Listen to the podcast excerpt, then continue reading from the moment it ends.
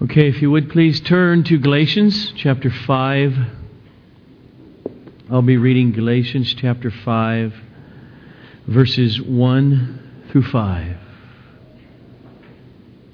Galatians 5, 1 through 5. For freedom Christ has set us free.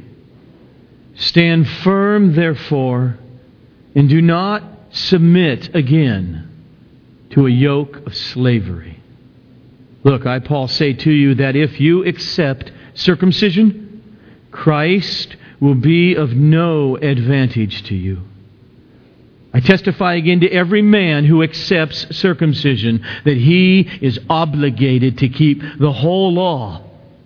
You are severed from Christ, you who would be justified by the law. You have fallen away from grace.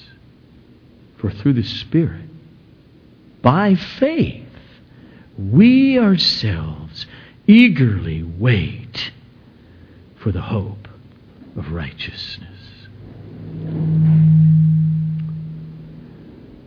Blessed is the reading of God's holy word. Father, help me. Help me be true in my understanding of the text and in its application and with new analogies for us. Help me unfold it, teach it, and by your Spirit, press it against our consciences.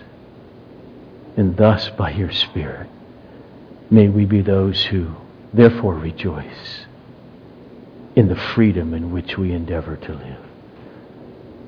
To the glory of Jesus Christ and to the future culmination of the salvation of our souls. In Jesus' name. Amen. Well, we've finally arrived. Galatians 5 which means now in this letter we have finally arrived to Paul's unfolding the essence of Christian living. This passage here, and over the next couple of weeks as we bring verse 6 into it, it is the mountain peak of this whole letter.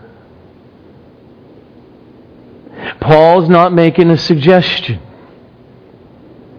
You're all good and fine. Jesus is coming back and everyone's going to be okay no matter what. He is given a command. And whether one is walking in the pathway of this command of freedom or through teachings it causes them to turn and to live a path of life that is in slavery that has to do with eternity. It has to do with whether one is in grace now and thus forever for that righteousness that we await, or whether they are slaves and living by the flesh and are severed from Christ, the only Savior. This text tells us in this room every day, every move you make and how you move it, there's something that's behind it and underneath it that's moving you. Most people won't be able to tell. But the Word of God will speak to you. And hopefully, if we're moving with the wrong motives, we'll turn in our repentance to walk the Christian life of faith. Here's the flow of what Paul says in this passage. I'm going to read verse 1 and then I'm going to read verse 5 and feel it. For freedom, Christ set us free stand firm, therefore, and do not submit again to a yoke of slavery. For through the Spirit, by faith, we ourselves eagerly wait for the hope of righteousness. Well, the flow is this. Here's the Christian life. Through the Holy Spirit, by our active faith daily, we are looking forward to that future hope of righteousness. Therefore, do not listen to these guys and accept a yoke like a donkey that's going to guide you the way they want to guide you, which is slavery. Do not submit to legalism.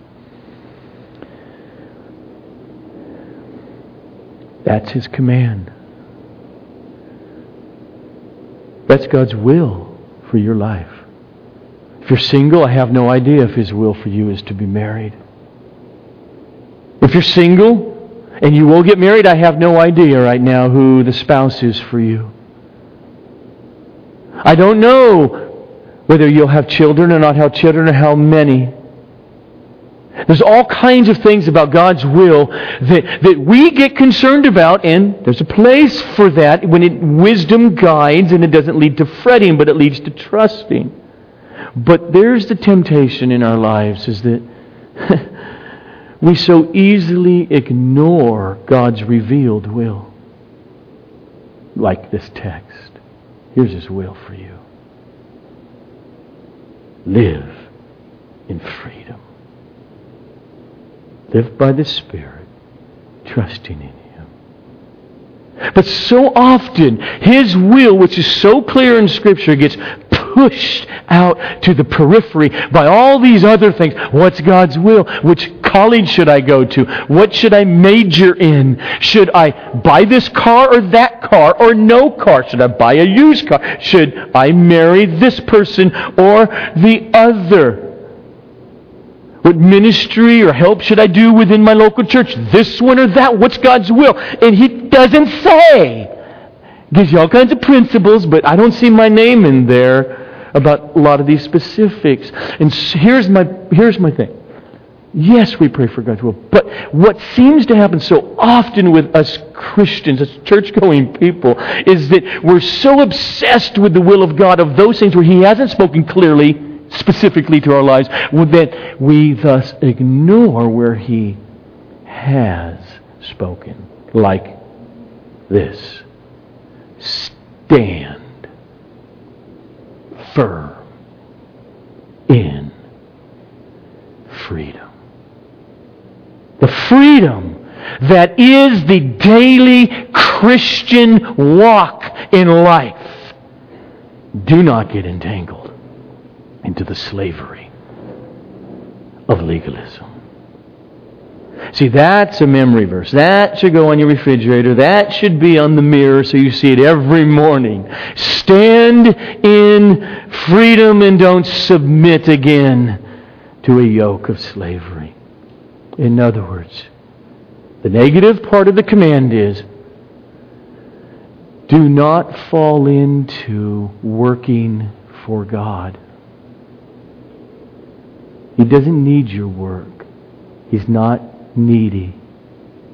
Do not fall into doing things from God. Do not fall into an idea of obedience to New Testament commandments apart from an intimate relationship of trusting His promises and His commands that He really is a loving Father for your good. Don't be doing them from something that's not that. This whole letter is about fighting for the freedom of living, living ongoingly by faith. Do you remember how Paul said it back in chapter 3? Galatians did you, when I came with the gospel, did you receive the Spirit by the works of the law or by the listening, hearing the message of God's love and salvation and promise through Jesus, or by the hear with a heart no one else can see, God knows it, with a heart of faith. Well, of course, we started by faith. And Judaizers had no problem with that. They're just saying, now you've got to go on and add something on top of the faith. And Paul's next line is this Are you so foolish? Having begun by the Spirit, are you now trying to be perfected by your works of the law? Actually, didn't he said what there? The flesh, didn't he? Paul views this motivation of why one does something as sinful, fleshly motivation. He says, You guys began the Christian life by faith or by the Holy Spirit. They're inseparable here. The Holy Spirit is the one who made you alive to faith. And so he says, Do not be a fool and turn to the slavery of the works of the law that these professing Christian men are trying to jam down your throats. Do not be an employee of God as an employer. Never approach him that way. Jesus freed you to have freedom of enjoying all of God's blessings and promises that are freely given to you. Walk in the disposition that is constantly receiving them as a gift. And stand against those who teach against this gospel. Stand firm. You started by the Spirit.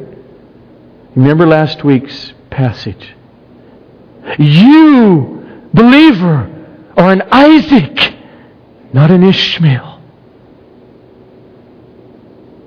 This is really huge for you kids that are raised in church.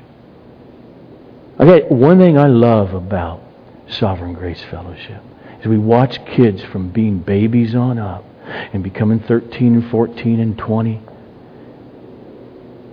is they struggle to see Am I real? Because we want to protect you from thinking, of course I'm a Christian with the Sunday school of my life. I've always liked Jesus. You might be an Ishmael.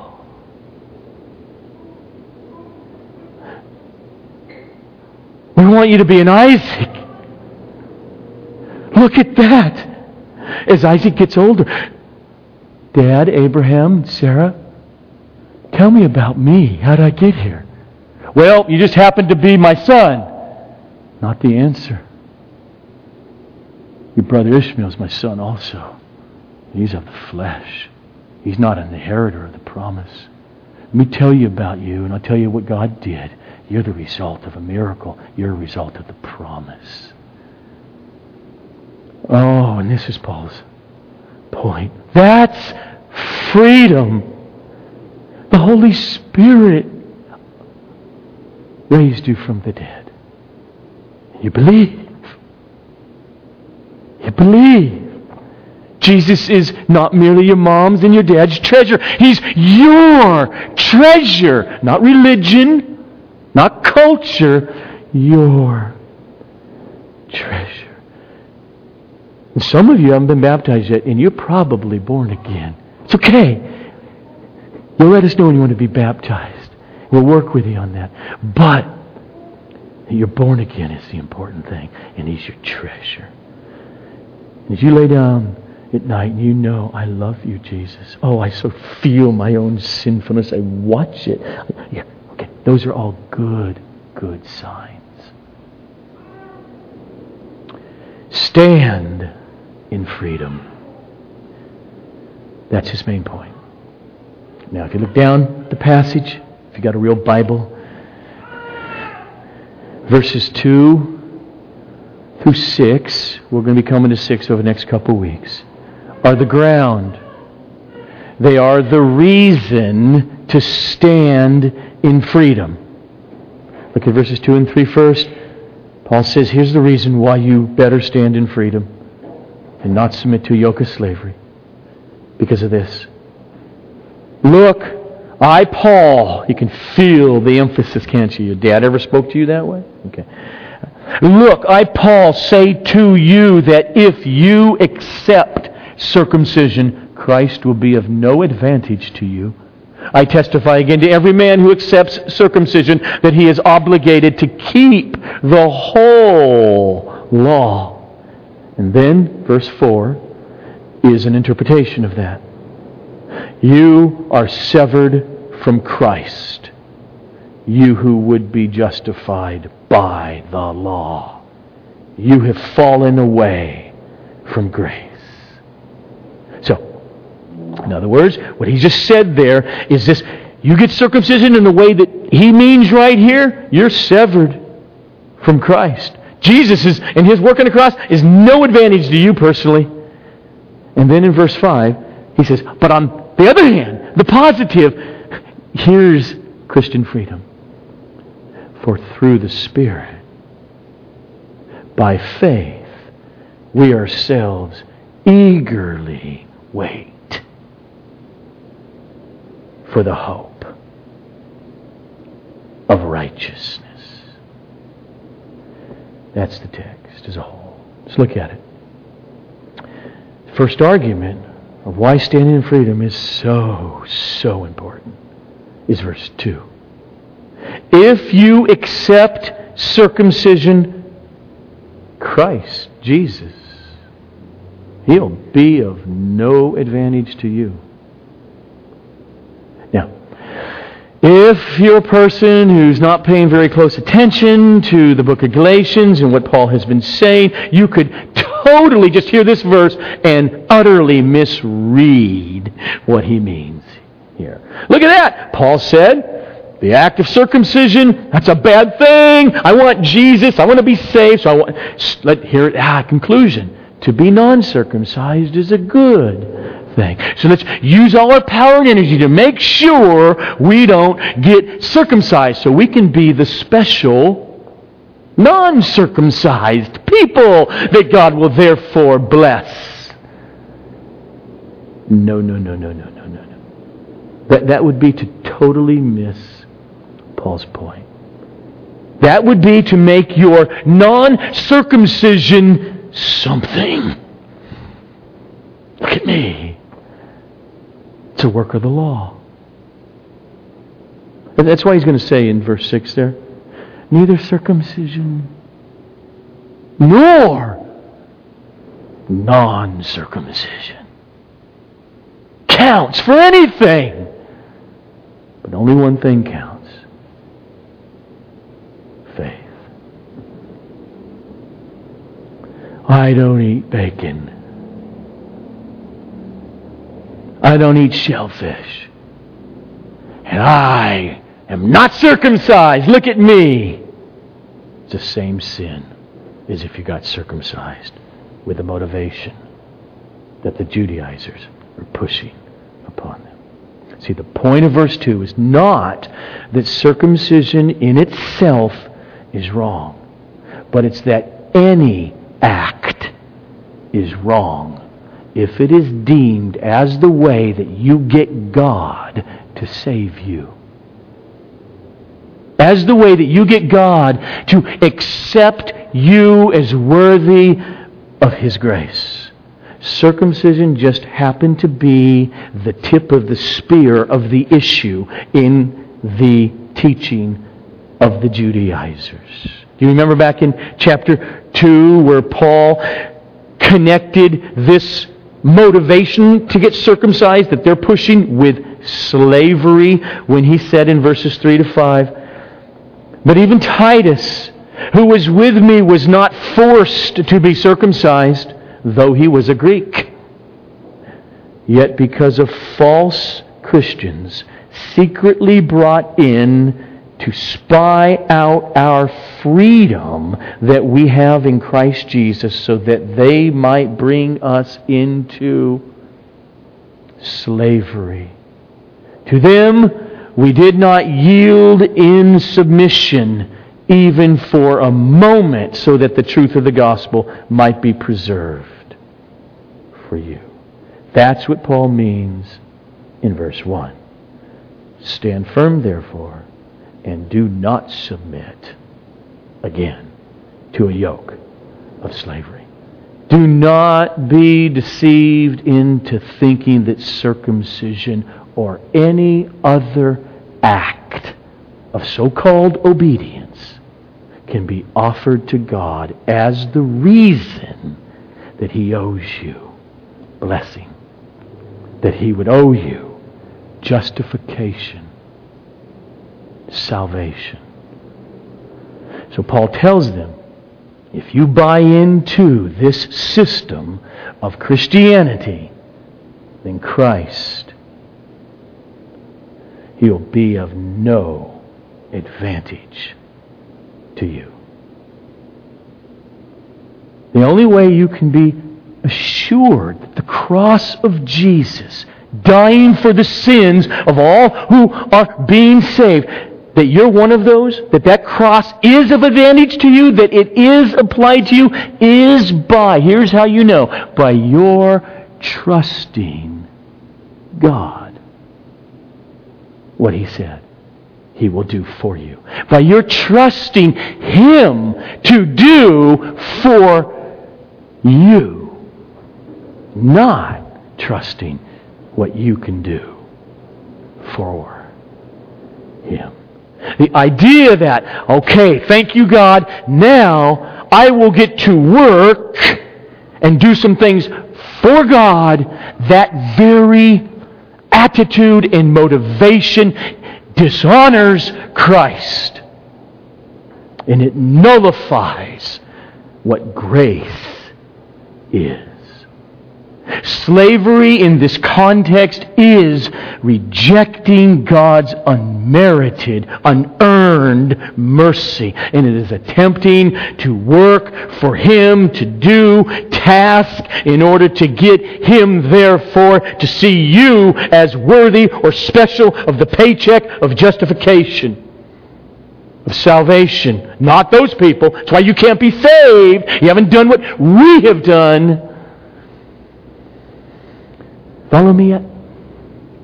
No? Good. Verse 3. He draws out the logical implications of what he just said in verse 2. The logical implications of the doctrine of works of the law in order to be justified. I testify again to every man who accepts circumcision. He is obligated, he is obligated to keep the whole shebang. The whole law. Works of the law, legalism, Paul says, is slavery. Think about it. Why? Because it's unending for one. When they got the cart before the horse, get circumcised write your first premium check for your life insurance policy. You're in, sealed, you die tomorrow. Salvation to your family. One million dollars. Okay. Next month comes, guess what? You got to write another one and another one. And say you do that for 10 years. You've been working hard to make sure you can meet the life insurance premium so your family will do okay when you're dead. But then you let it lapse 18 years in, and it lapsed over the grace period for five months, and you get run over by a car. And after the grief, at least the family now is waiting for the check. Okay, we're going to be okay and they say sorry. Policy was no more. Didn't keep up the debt payments to it. This is at the core, Paul said. You want to follow them? This is what your life will be like. It's just the tip of the iceberg here. Some of you young people in college are going to find out about this debt mentality in a few years when you graduate. And you got all that student debt to pay back month after month and year after year, and it's like, pay, I gotta pay, I gotta pay it. That's why there's bumper stickers. I owe, I owe. So off to work I go. And it's month after month after month of bills. Now, so Paul says, look, you think this is it? You think you're just in? You don't understand these guys. I was one of them before Christ. These guys claim to come to Christ and they're still one of them. You don't get it. There's over 800 in the oral traditions that they had, 800 laws on how to keep the one Sabbath law. It's just the tip. It's kosher diet, there's washings, there's, there's, you're not going to be able to go into a Gentile house anymore since you're now you converted to, to Judaism and to Christ together, and you got to keep festivals, and it's on and on and on, and woe to you if you don't keep them. Because your life, your eternal life insurance policy will be null and void unless you keep it up. All right, let me, let me kind of pause here. Let's ask a question then at this point. Okay? How shall we Christians then, who've come to faith in Jesus, I'm alive, I'm saved, I have been justified. It's done. I'm right with God, which is all biblical and all true. How shall we go on living? In other words, as a Christian, when you wake up and you open up your Bible every morning and you read, it says stuff to you in the New Testament like, do acts of love to one another. It says stuff like, forgive one another. Flee, run away from sexual immorality. Flee the love of money. Give generously in the support of the gospel. Help the weak. Put to death do this. This is active. This is a work here. Put to death evil desires and covetousness. Show compassion.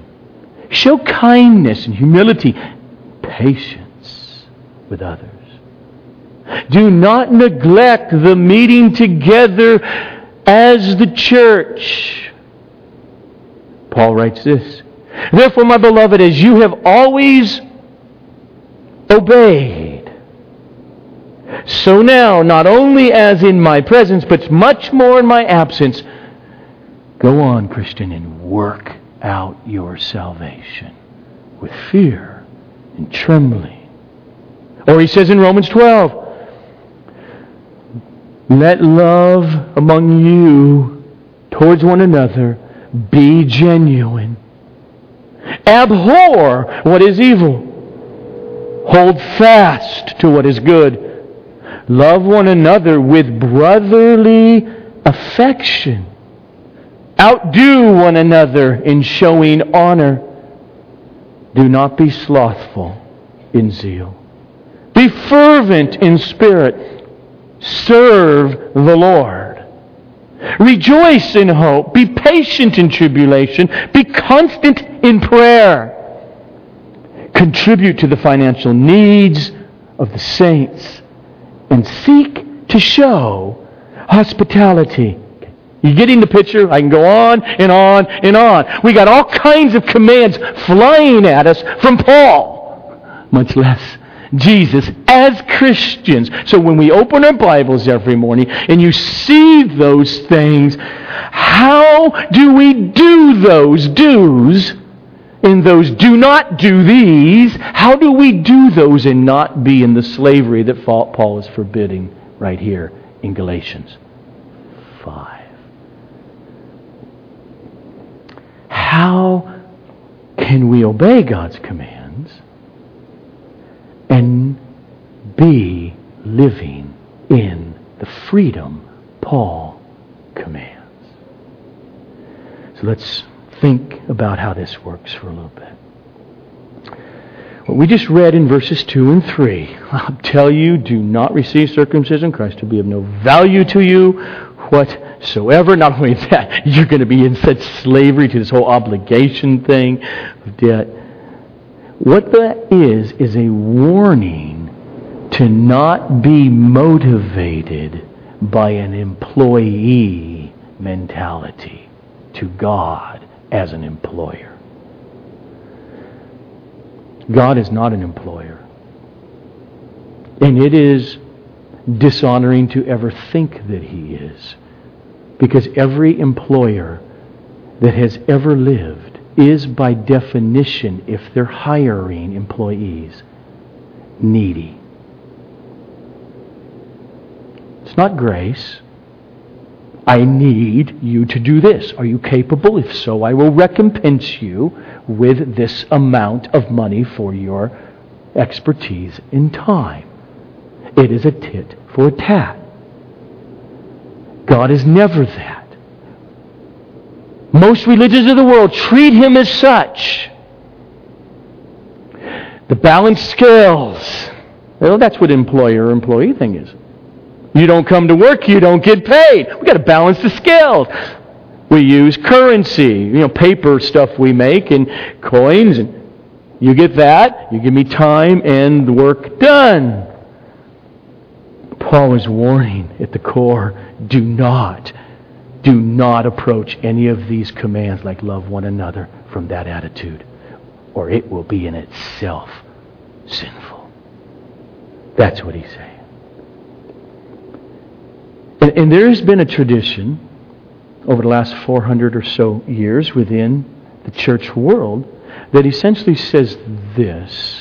It's, it's not exactly that, but I'm going to say there's a, there's a real danger to this because it's back to the question how shall I then live? And it teaches that Christians are those who are saved, justified by faith alone, through grace alone, done, signed, sealed. That's absolutely true. So then, now I got 48 more years until they put me in a coffin. What do I do? Well, what you do is this you obey God from the motive of your gratitude of what He has done for you.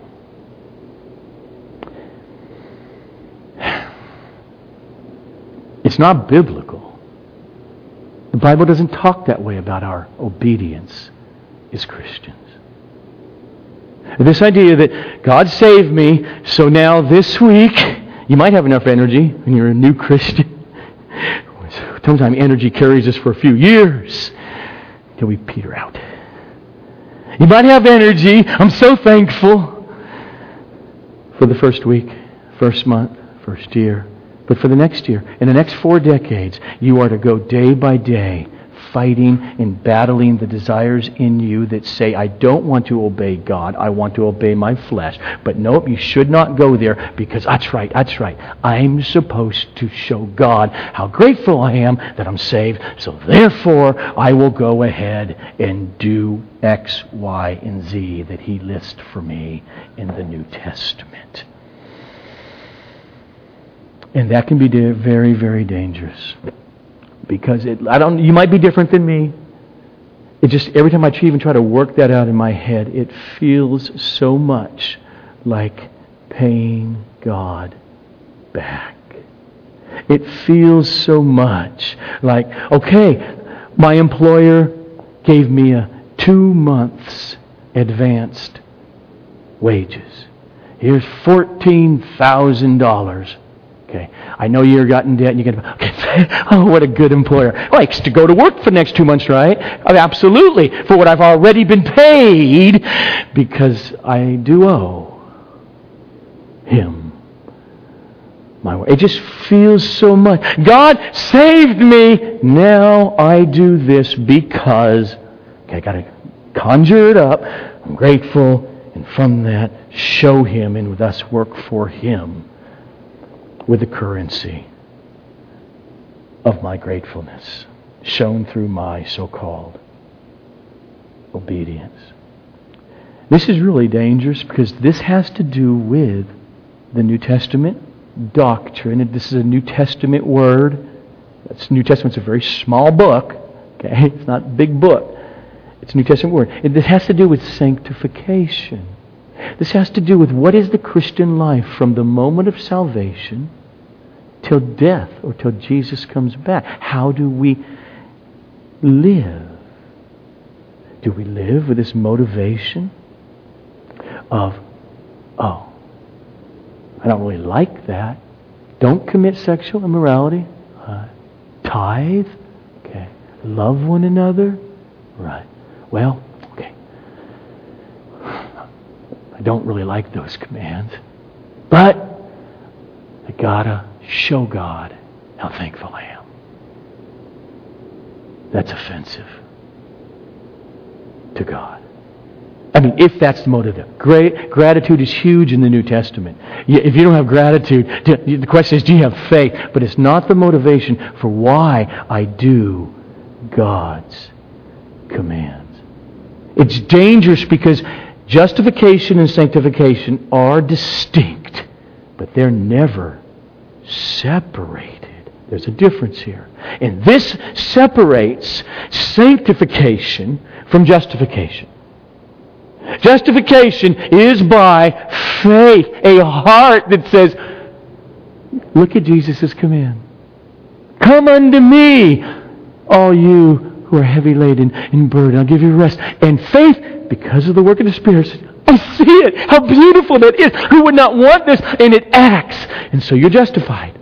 And now, sanctification is on a different railroad track. You leave that track and you get over on the track here of gratitude for going on and obeying God.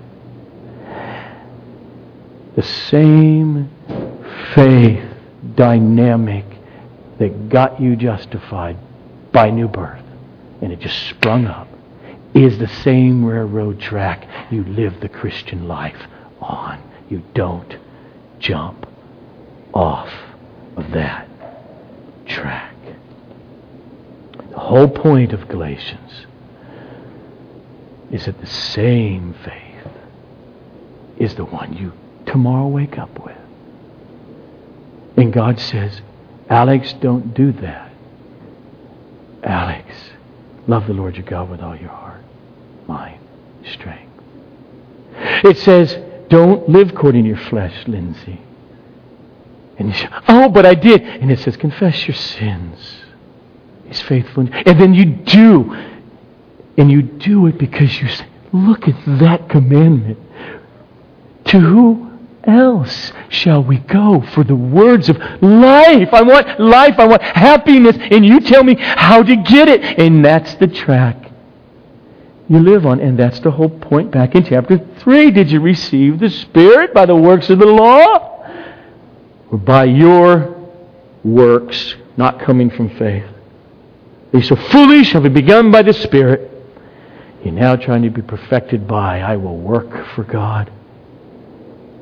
The motivation for obeying God in all things is not to show Him how grateful you are. Oh, you ought to be grateful. But the motivation for your obedience today is a heart of faith, of trust. Where He said, Trust me. I'm your Father. I'm your master. I'm your Savior, the Lord Jesus. Follow me. Take up your cross and come this way. And those who do it, truly, they do it because even though it may be painful, there's an eternity ahead. And I trust Him. I'm going His way. And that's a heart of faith. The heart of faith is a motivation that wants to be really, truly, and long lastingly happy. And that's why it obeys. I'm going to read for a moment from a sermon written in 1731 by Jonathan Edwards. I just think he nails the core of this walking by faith. This is the heart of what Christianity is. The redeemed, that is, those who are saved, believers, have all of their objective good in God. God Himself is the great good which they are brought to the possession and the enjoyment of by redemption. I see, my eyes are open. He, God, is the highest good and the sum of all that good which Christ Himself purchased for us. God is the inheritance of the saints. He is the portion of their souls. God is their wealth, their treasure, their food, their life, their dwelling place, and their everlasting honor and glory. The glorious excellencies and beauty of God, even in the resurrection of the dead later on after Judgment Day, God in His excellencies and beauty will be what will forever entertain the minds of the saints. And the love of God will be their everlasting feast. Yes, the redeemed will indeed enjoy other things. They will enjoy the angels and they will enjoy one another. But that which they shall enjoy in the angels or each other or in anything else whatsoever will be what will be seen of God in those persons, in those things. End quote. So the Christian life the daily, ongoing Christian life is not about merely what God did for me back in 1981. It's not merely what He did in the past.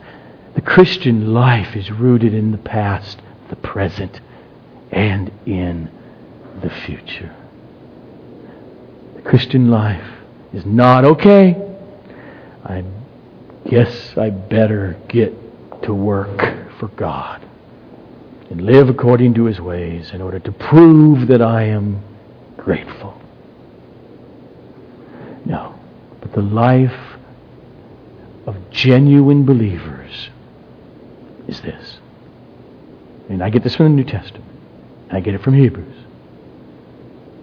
You wake up today, right now, today, is the day of salvation. Today, Father, you're my hope. Jesus, you're my help. Holy Spirit, you in me, you are my joy. Today, your holy scripture I put within my mind, mixed with the power of the Holy Spirit. That's your ongoing grace working in me, keeping my heart in faith. That is, relying upon you and your promises and your commands. That my heart will see the truth of Jonathan Edwards' sermon. That's the daily Christian life. It's not obligation to a debt you owe because he did so much for you. then, back to text. Verse 4, it's a restatement of what he said in verses 2 and 3, an unfolding. You were severed from Christ, you who would be justified by law. What he means is that's your motivation. You who would do these things in order to get justified by your obedience to the law in Leviticus, Exodus, Luke, Romans. You who think you're going to be justified by God by what you do, you have fallen away from grace.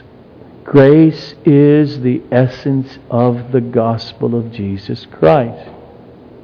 What these men are teaching works of the law, it denies at its core, whether they admit it or not. Paul says it. It denies at its core justification that God gives freely as a gift of grace to be received by a heart that trusts Him alone. It denies it. That's why He says what He says. You have fallen away from grace. That's why He says those persons who are seeking to be justified, that means to be counted righteous by God, you're seeking to get that by your obedience to commands, and thus I did it. Okay, I'm going to get this. Severed from Christ. It's not the gospel. It doesn't matter whether it's the initial way you so called become Christian or whether you're 30 years in. That's not the gospel. That religious tract, whether in the name of Christianity or not, shows that one is not in grace. The Judaizers' doctrine is clear. We believe in Jesus. You got to believe in Jesus. He's the Jewish Messiah. We say yes and amen. But you can't remain non Jews, Gentiles. You must go on and add, just as we Jews got to keep adding, you must go on and add to your faith, on top of that now, works. Or you won't be saved. That's at the core the false teaching add to your faith something else on top. Together, they'll save you. That's one of the main issues 500 years ago that the Protestant Reformation was about.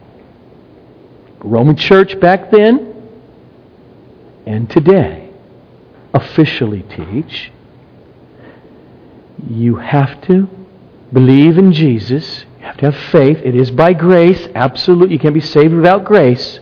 You must believe. But not only that, you must add to that belief your works that are in you of righteousness coming outward together. Okay, if I use math, faith plus those works together equal salvation or justification.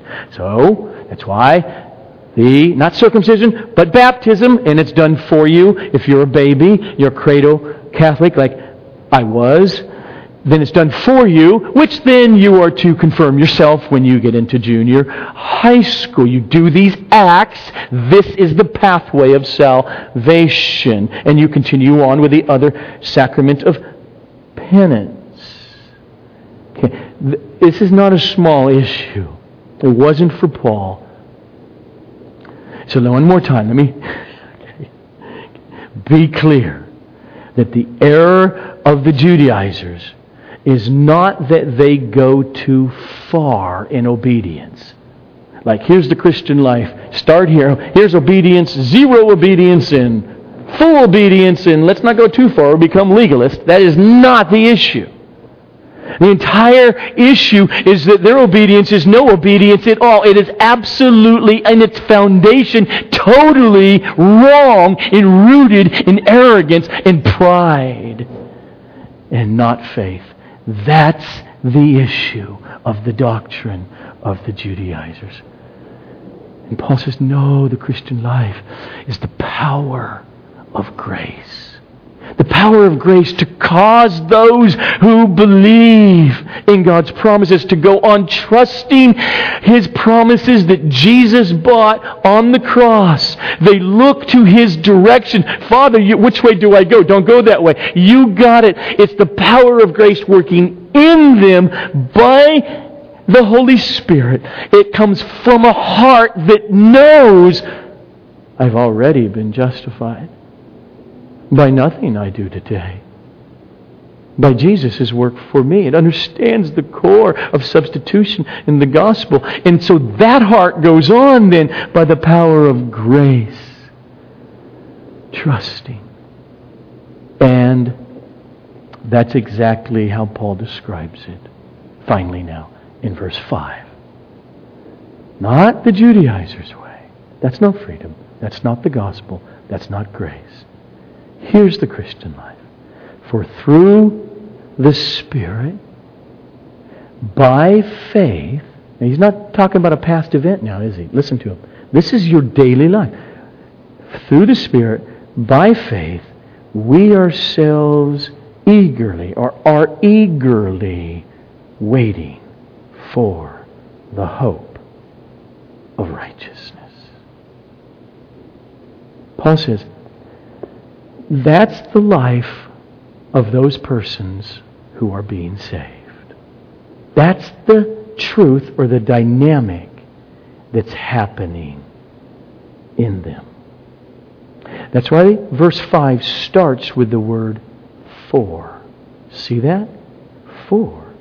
In other words, not the Judaizers' teaching of works of the law, add those on top of faith somehow, and that, that makes you special. Therefore, you keep yourself saved. If not, you're going to fall. No, no, no, no, no.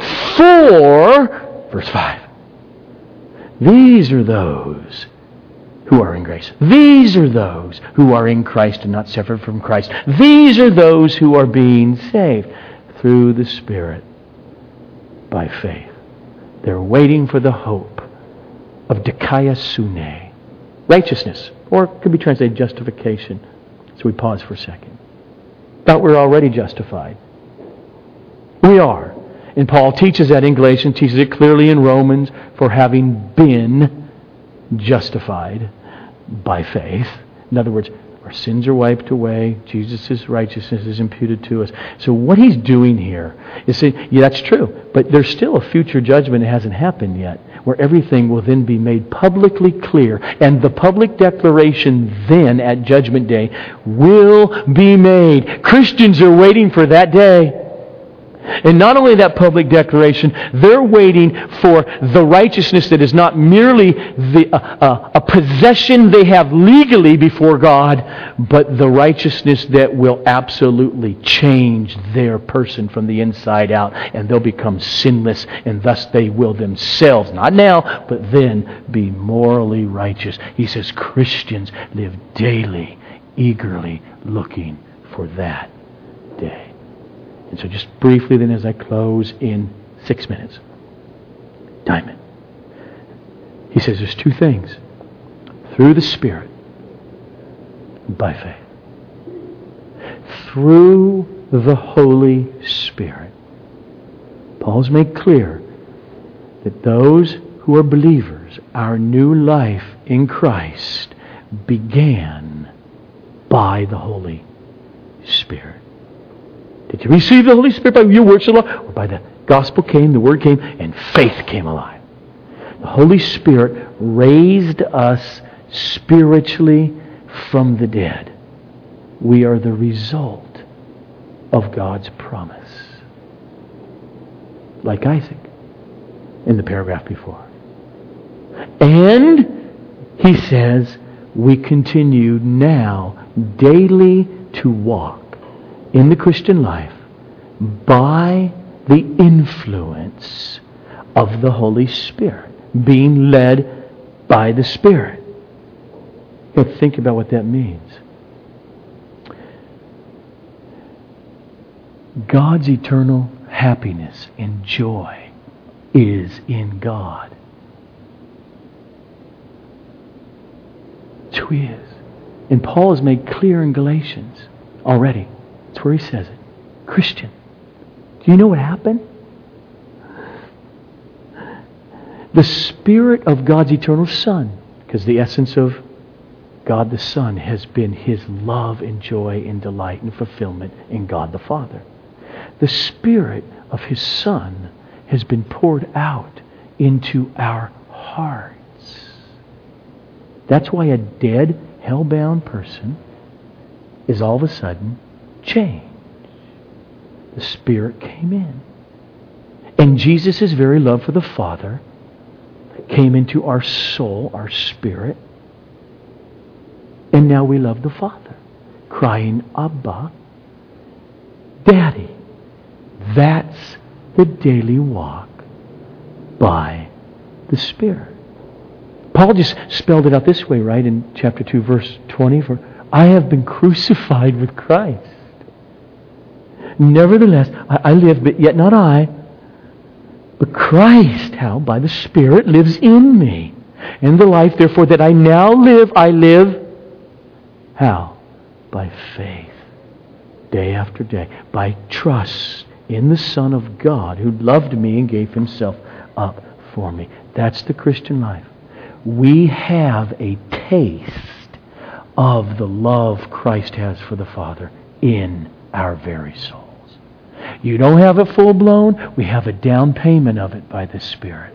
But it's genuine and it's there, and we walk by it and we eagerly wait for the fulfillment and the consummation of it one day with complete righteousness.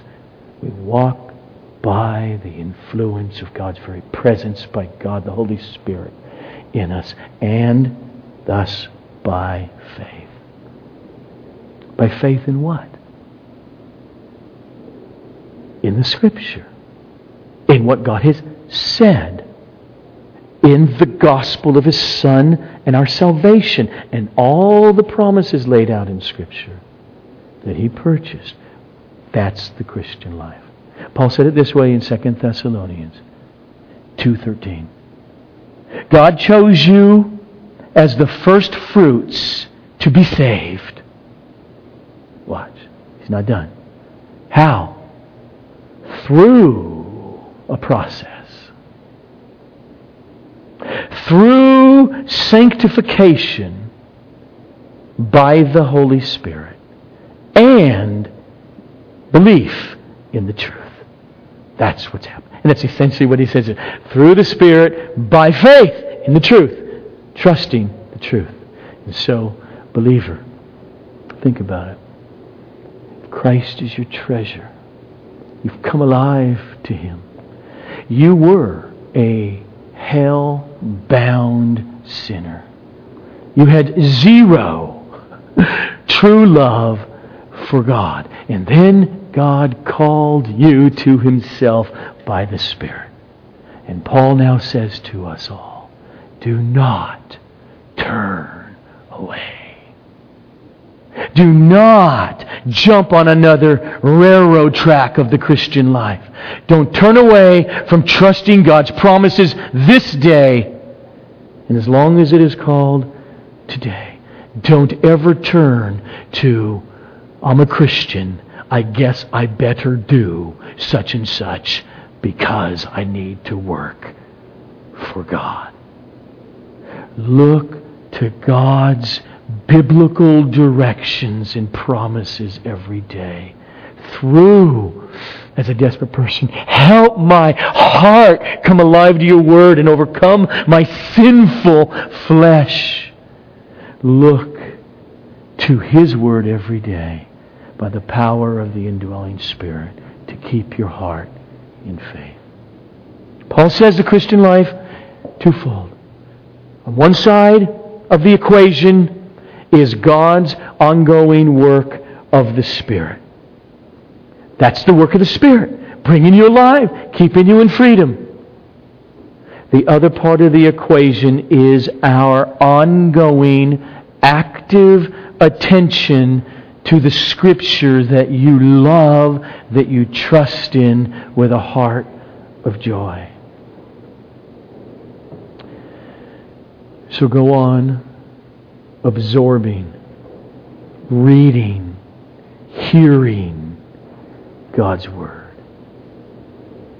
and trusting what you hear through the Holy Spirit and by faith in that word. Let's pray.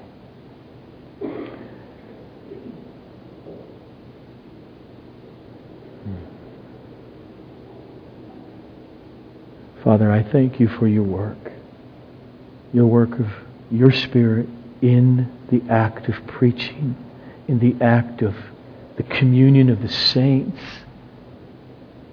in the fellowshipping around the Word, you work. I trust you've been working. And I beg that you continue to work deeply in our souls, daily softening them, to be pliable to your word, that we would rejoice in your commandments, rejoice in your promises. For who else, Lord Jesus, has the word of life? There's nowhere else to go. Thank you, Father, that in these ways you glorify your Son in your church. Amen.